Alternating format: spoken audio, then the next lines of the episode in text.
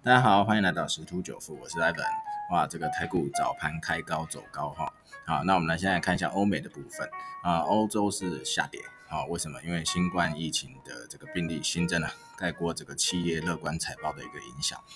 那美国部分，因为上周四遭到抛售，最主要是因为这个拜登的这个计划将资本利得税率提高将近一倍哈，所以消费者这个投资者感到恐慌啊。好，那但是这个后来因为这个美国经济数据啊。好，非常的强劲，好，所以三大指数又继续上涨。好，那我们再回头看一下啊，这个呃股票部分，好，因为这个接下来这周是超级财报周登场，好，所以这个电子股会重返主流，啊，因此也带动这个台股的一些电子股的资金也是回笼哦，所以目前看起来是这个啊，这个。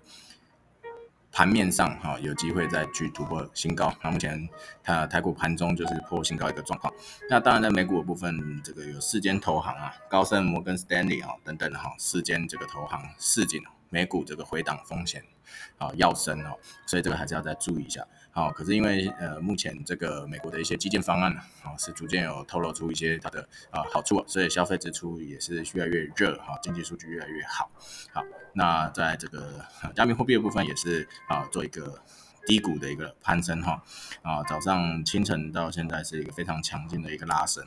哈，啊这个比如说像以太币这个低高点已经达到一个两百多美金一个差距，啊比特币也是大概有一个啊五接近五千的一个距离哦。所以目前看起来，这个整个金融投资市场都重回一个多头的上方。好，那我们今天分享就到这边喽，拜拜。